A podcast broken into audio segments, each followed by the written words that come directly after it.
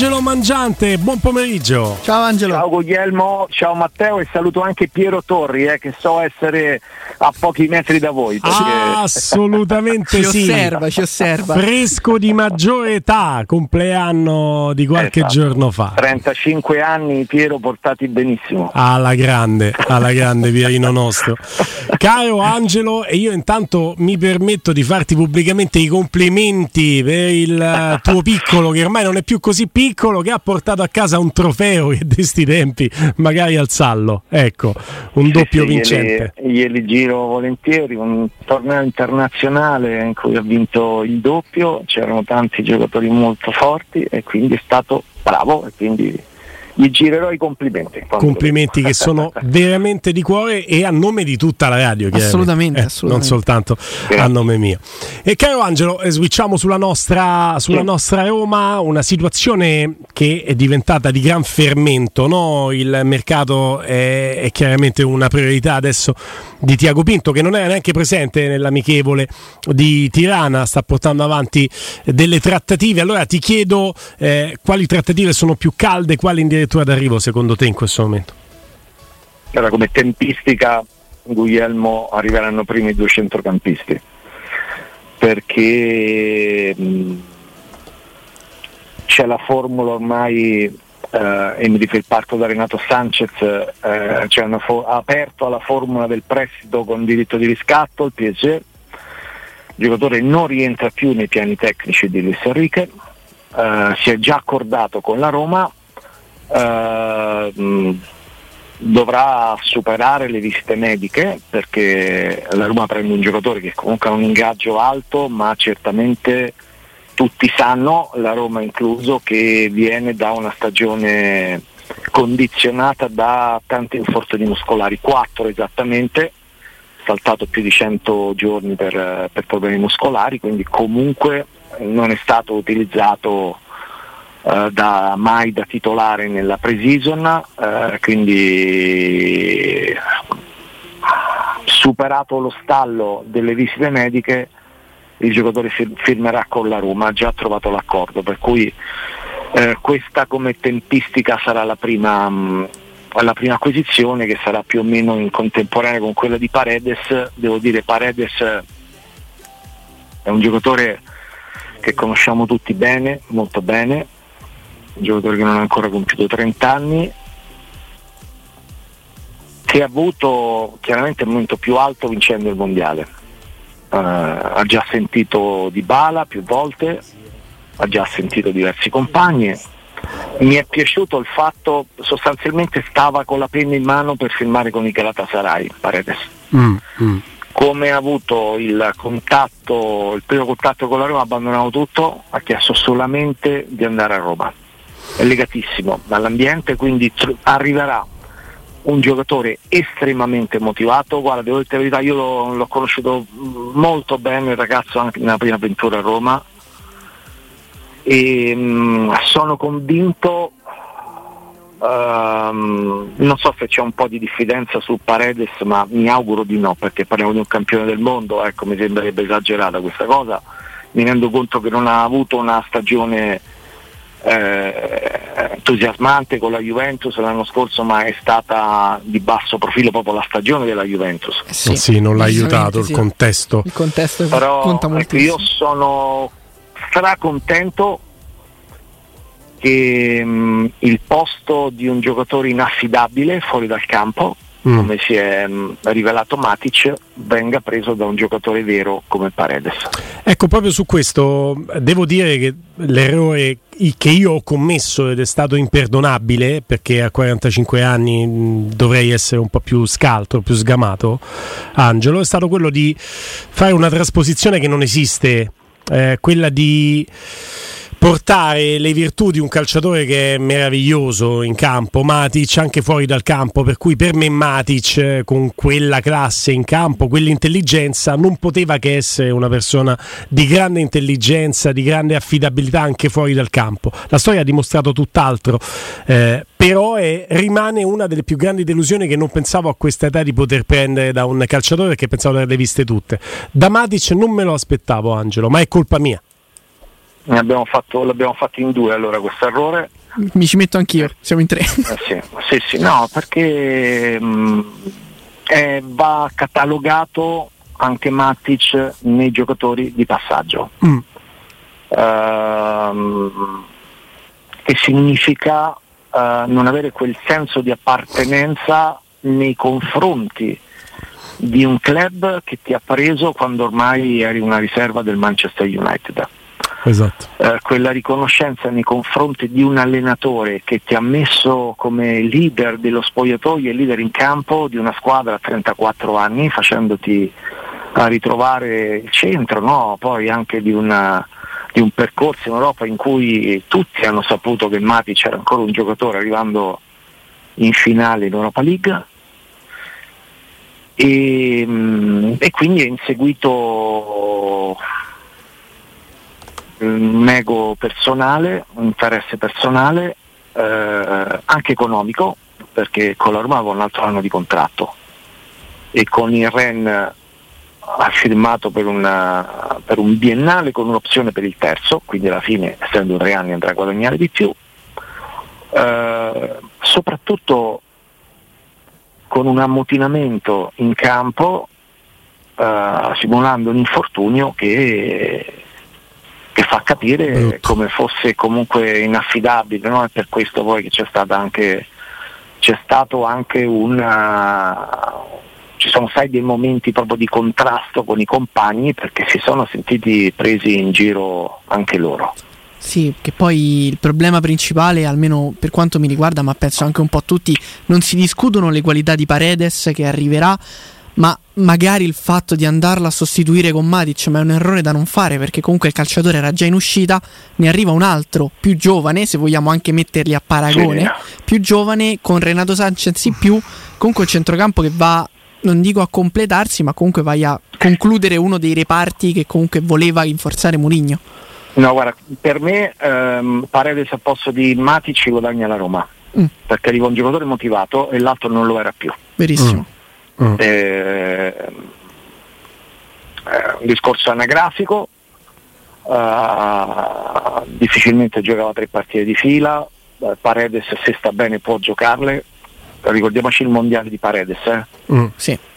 E, ma poi contano le motivazioni, quindi sono convinto che Paredes sia un giocatore proprio come profilo, come, come temperamento, come carattere perfetto per, per Mourinho e questa è un'operazione tra l'altro a titolo definitivo, quindi il PSG ha chiesto per, la, per chiudere l'affare 6 milioni, non ha fatto un'offerta un po' più bassa, l'accordo con, con Paredes è stato trovato immediatamente e non ha posto nessun problema proprio per la sua voglia di venire a Roma. Patrimonializzi la... anche se vogliamo, no? Perché se l'Arabia sì. Saudita l'anno prossimo, tra due anni, tu sì. c'hai un 2 più 1 con lui, Bravo. ti chiede il calciatore ci fai sopra dei soldi. Bravissimo, particolare che hai fatto bene a sottolineare perché non è un particolare. E, mm, e quindi bene, così diciamo uh, si è svelato un po' l'arcano e, e, quindi ci guadagna sicuramente la Roma, poi in più io mi auguro che Renato Sanchez ritrovi almeno una condizione accettabile perché può essere un, un buon cambio, chiaramente non sarà un titolare ma sarà un buon cambio. Sì, soprattutto se sta bene. Angelo, ti volevo chiedere, secondo te ci sono ancora i tempi e soprattutto i modi per consegnare a Mourinho altri due, due attaccanti? Ma, mm, ma, verranno due attaccanti. Allora, la Roma, io so, ho avuto modo di sentire direttamente la, la, la, l'obiettivo da, da, chi sta facendo il mercato, la Roma farà 5 acquisti da qui a fine, a fine campionato, 5 acquisti. Mazz, non so pochi. Due, due centrocampisti e abbiamo, ne abbiamo appena parlato. Due attaccanti, saranno due, e un difensore. Quindi 5 acquisti in, adesso mancano meno di 20 giorni, mancano uh, due settimane e qualcosa. Sì. E, come tempistica la Roma ce la può fare perché poi con uh, poi magari possiamo anche parlare con, con Zapata si sta trattando su alcuni dettagli che poi sono sempre abbastanza eh, portano via sempre un po' di tempo ma io sono convinto che alla fine Zapata arriverà a Roma e adesso si è riaccesa la fiamma intorno a, a Marcos Leonardo perché è lui il secondo attaccante che ancora vogliono portare a Roma. C'è margine, Angelo? Con la Pimenta che è andata in Brasile può essere un segnale forte? Sì, guarda, il rallentamento è sempre legato al fatto, lo diciamo Guglielmo, eh, cioè, eh, bisogna, bisognava andare in Brasile, ma la Roma doveva andare in Brasile, mm. la direzione sportiva, eh, lì ci va, c'è sempre stata solo la gente, eh, l'avvocato Pimenta in gamba per carità, però non è rappresentante del giocatore, non è rappresentante della società, quindi deve fare poi un, un ulteriore passaggio, un ulteriore passaggio con la società che va fatta con la priorità, con la proprietà, perché? Perché chiaramente eh, vuole sempre qualcosa di più nel piatto il Santos. La Roma all'inizio non era arrivata a 18, poi è riuscita a colmare il gap che c'era mettendo più sulla parte fissa, meno sui bonus, comunque arrivando a 18. Hanno trovato l'accordo anche sulle modalità di pagamento e quando è arrivato tutto questo nel frattempo si era uh, dimesso Falcao, era stato esonerato l'allenatore, è venuto l'allenatore che non ha voluto far partire Marcos Leonardo, è cambiata la direzione sportiva e si sono messi sulla stessa linea, il Presidente ha fatto capire che in questo momento avendo venduto Washington al Chelsea non poteva vendere anche eh, Marcos Leonardo che è scomparso dal campo, non si è più allenato. Devo dirti con la stessa onestà in cui non mi è piaciuto, e l'ho detto, il comportamento di Matic, mi fa un po' riflettere comunque il comportamento di questo ragazzo perché non può valere solo se esce un giocatore della Roma, Bravo. vale anche per un giocatore che la Roma sta per acquistare perché io, perché io penso sempre, ma questa è l'esperienza che mi porta a pensare questo, che una volta in cui verrà alla Roma se volesse poi andare al Chelsea, al Liverpool o al City e la Roma è in un momento di difficoltà come il Santos eccetera, non, si, non ci ripenserà due volte a rifare quello che sta facendo col Santos. È la storia che ci insegna che le tue sono parole d'oro, Angelo. Eh sì. Hai ragione. Quindi, Hai ragione. Questo atteggiamento non mi piace, tanto con una squadra che sta in difficoltà, è quarto ultima, non si presenta agli allenamenti. Tirarsi fuori non, non è il modo giusto. Non è eh, io so, sento i miei amici, mi dicono ma sai che grande questo, visto vuol venire a Roma, non si è presentato lì, di qua, di là. Io rifletto e dico, ma mh, mm, non mi piace questo, questo atteggiamento. Adesso non so come andrà a finire perché eh, credo che la presenza della Pimenta nuovamente lì sia per accelerare perché lui rimane il secondo attaccante eh, da, da, portare a Roma, ma per portarlo via il Presidente continua a dire che l'offerta è ancora bassa. Prima hanno centrato quanto chiedevano, eh, adesso è passato del tempo e, vuole, sostanzialmente vogliono aggiungere qualcosa eh, perché loro sono convinti che se lo vendono tra un anno ci fanno anche di più. Mm. Eh, adesso vedremo com- come andrà a finire. Eh, certo, se vende anche Marcos Leonardo di sicuro non si salva il Santos, eh? eh. Quindi, perché non c'hanno attaccanti. Quindi. Mm, mm, mm, mm.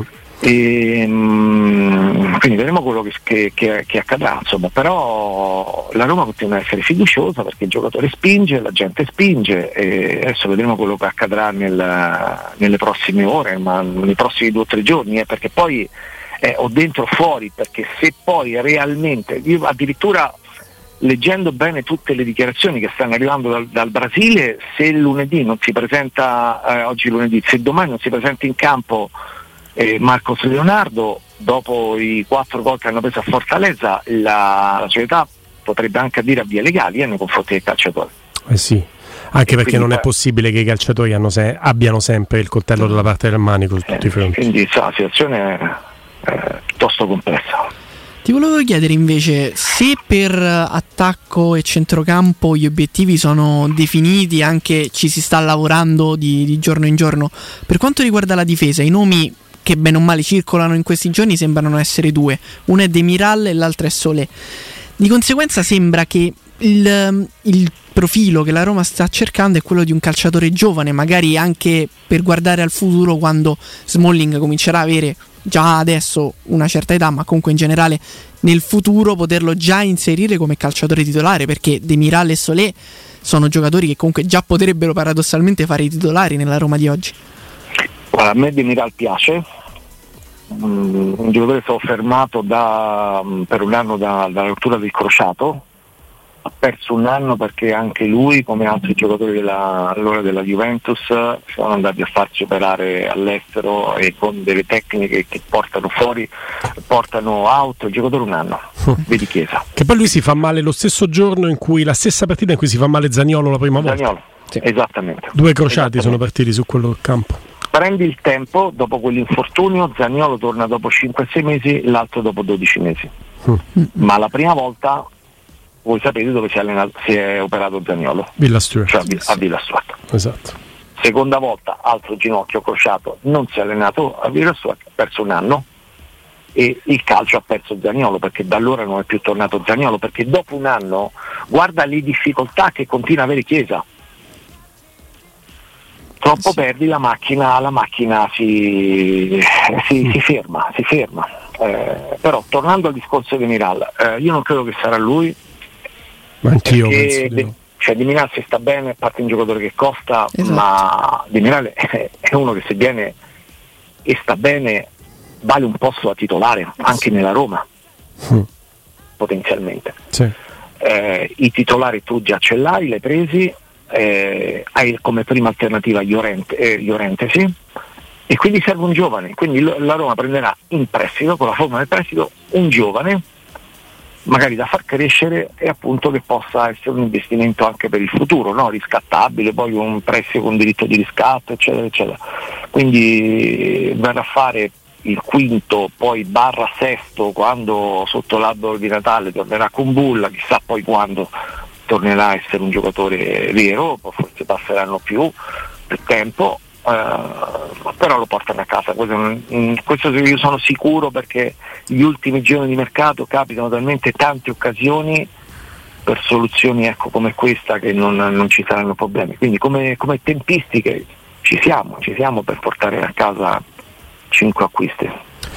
Angelo, switchando dalla Roma all'argomento del giorno, e non potrebbe essere altrimenti, ti chiedo il tuo giudizio, se sai anche qualcosa che sta uscendo da, dalla vicenda Mancini nazionale, che insomma è arrivata come un fulmine a ciel sereno, rappresenta, almeno secondo la Rosia, il momento più basso nella storia del calcio italiano, peggiore interpreto qui il pensiero dei colleghi della Gazzetta, sono andati giù pesanti in alcuni fondi, peggiore dell'eliminazione da un mondiale perché quello è un risultato sportivo, questo è o sa comunque di, di, tradimento, di abbandono della nave esattamente nel momento in cui ci si era riproposti di ripartire insieme. E ti aggiungo questa considerazione, Angelo, immaginerai insomma qual è il mio punto di vista. Prima ho avuto modo di sottolineare che questo ci fa rivedere anche la posizione di Mancini quando non si dimette dopo il mancato raggiungimento del mondiale, perché eh, lì i detrattori di Mancini, io potevo essere anche tra questi, non lo nego,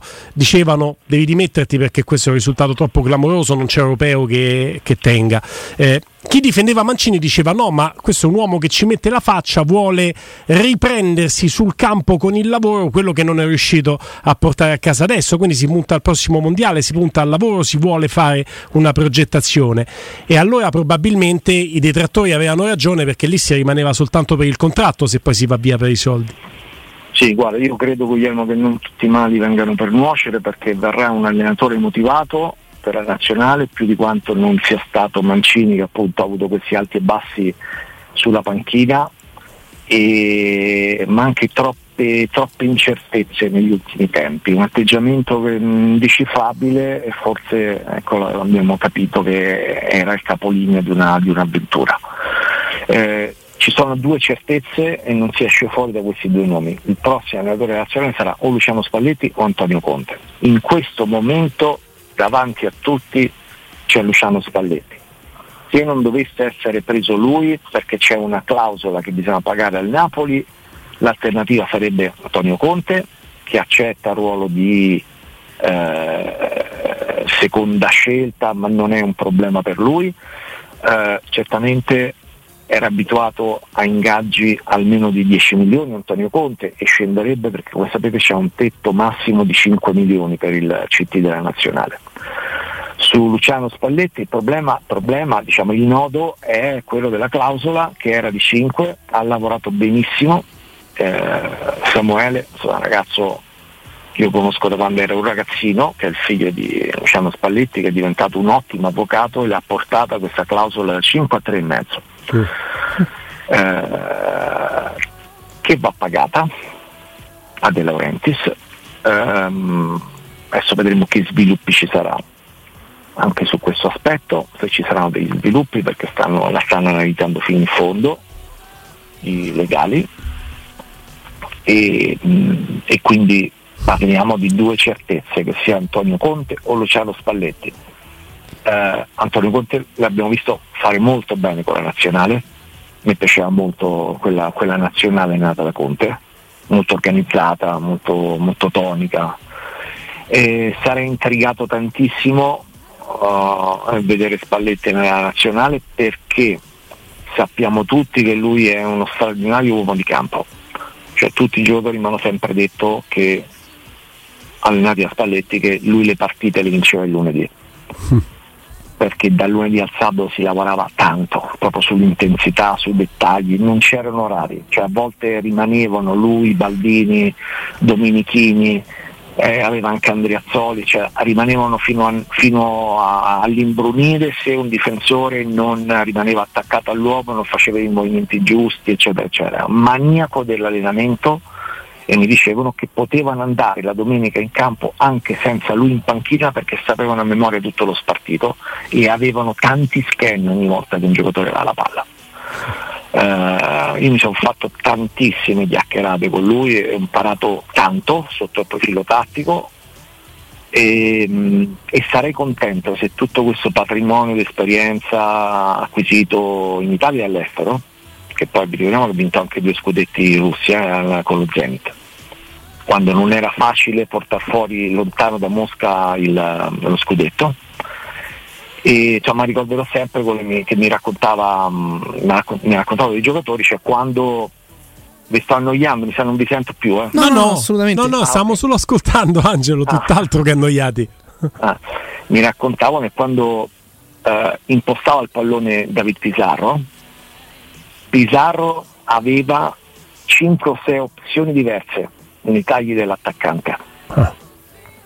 E, e quindi sposta. i difensori non sapevano mai come poteva essere sviluppata la fase offensiva della Roma. E è quasi un peccato questo, vederlo su un contesto in cui non allena tutti i giorni eh no, e esatto. no, non va in campo tutte le domeniche. Uomo di campo. Ho pensato la stessa cosa. Infatti eh, eh, vederlo selezionatore, quindi con uh, una possibilità nella continuità dell'addestramento molto limitata rispetto squadra di club può togliere proprio questa caratteristica fortissima di uomo proprio di campo. Ah. Sai che uh, lui, sì. lui, da un certo punto di vista, non so se sei d'accordo Angelo, ehm, si trova con delle tempistiche eh, ciniche e bare. In che senso? Non ci si aspettava che Mancini potesse dimettersi in questo momento. No, lui sarebbe stato un allenatore con un uh, meritatissimo anno sabbatico perché con Napoli non c'erano più gli accordi giusti, poi si è tirato in ballo la, la volontà di riposarsi. In realtà non c'era l'accordo con De Laurentiis e si sapeva, ma poteva fargli comodo. Eh. Ricordiamoci che l'anno sabbatico di Allegri, che poi sono due anni, fa di Allegri il migliore allenatore del mondo perché quando non ci sei ti si idealizza ancora di più. Metti Mitici che aveva fatto questa stagione col Napoli rischiava veramente di essere in rampa di lancio dopo quest'anno per andare ad allenare, che so, ma anche il Real Madrid quest'estate, non mi sarei stupito se Florentino Perez avesse scelto quel profilo per sostituire Ancelotti. E quindi poteva aspettare veramente il top team della, della, sua, sì. de, della, sua, carriera. Poi ti arriva questa offerta della nazionale, che non è un'offerta banale, perché è un treno che potrebbe non ripassare più se dici di no adesso, se non dai la tua disponibilità. Quindi la sua è una posizione complicata, cioè dire di no alla nazionale, rinunciare ad allenare tutti i giorni tra qualche mese un top club che sicuramente avrebbe puntato su di lui, ne sono convinto. Però la nazionale gli puoi dire no adesso? Eh, quello. Il richiamo è forte no, della nazionale, poi ci sono comunque tanti, tanti, talenti, cioè io questa è una nazionale che io farei ripartire da Tonali, tanto per intenderci, no? Perché, eh sì. eh, perché, ha comunque dei giocatori che devono prendere il posto di chi ormai deve lasciare, Verratti, cioè devi fare un ricambio generazionale e quindi lui sarebbe l'uomo giusto, no? anche, per, anche come motivatore, perché è uno che sa motivare, motivare molto bene i giocatori. La mentalità anche che può portare in nazionale. Come? La mentalità anche può portare in nazionale sì, una mentalità, mentalità diversa. Sì, proprio, anche, proprio senso d'appartenenza, no? di nuovo cultura, del, cultura esatto. del lavoro per, per, per, per, la maglia azzurra. Però è vero, verissimo quello che diceva Guglielmo, perché anch'io ero convinto che lui potesse essere la prima scelta di un grande top club europeo. Mi sarebbe piaciuto vederlo mm. nella Premier.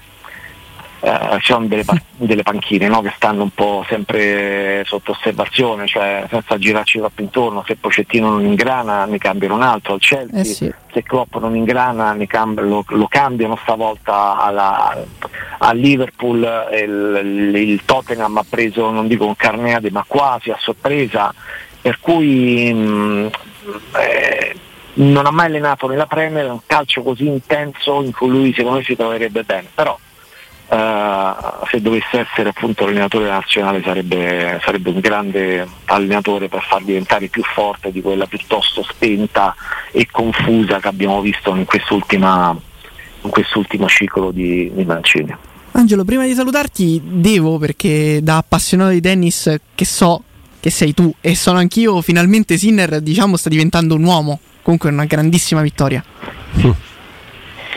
Ora ha vinto una finale da favorito ed è sempre, essendo il suo primo Master 1000 la pressione era enorme perché De Minaur è un buon giocatore ma non ha, era un, arrivato in finale per la prima volta in carriera in un Master 1000 dove era arrivato due volte Sinner, sempre in, in, America, in particolare a Miami, vi ricordate, vi ricorderete, no? facciamo i collegamenti da Miami, sì. In quell'edizione ho assistito a, proprio a quella semifinale in cui ha battuto Alcaraz perdendo poi da Medvedev, stavolta con Medvedev era favorito, stavolta era favorito e ha gestito bene l'enorme pressione, cioè la conferma intanto delle, delle qualità mentali di Sinner. Eh, che ce l'avevi detto sì, da sempre non ha ancora compiuto 22 anni Guglielmo, mentalmente è, è fortissimo, è vero, verissimo.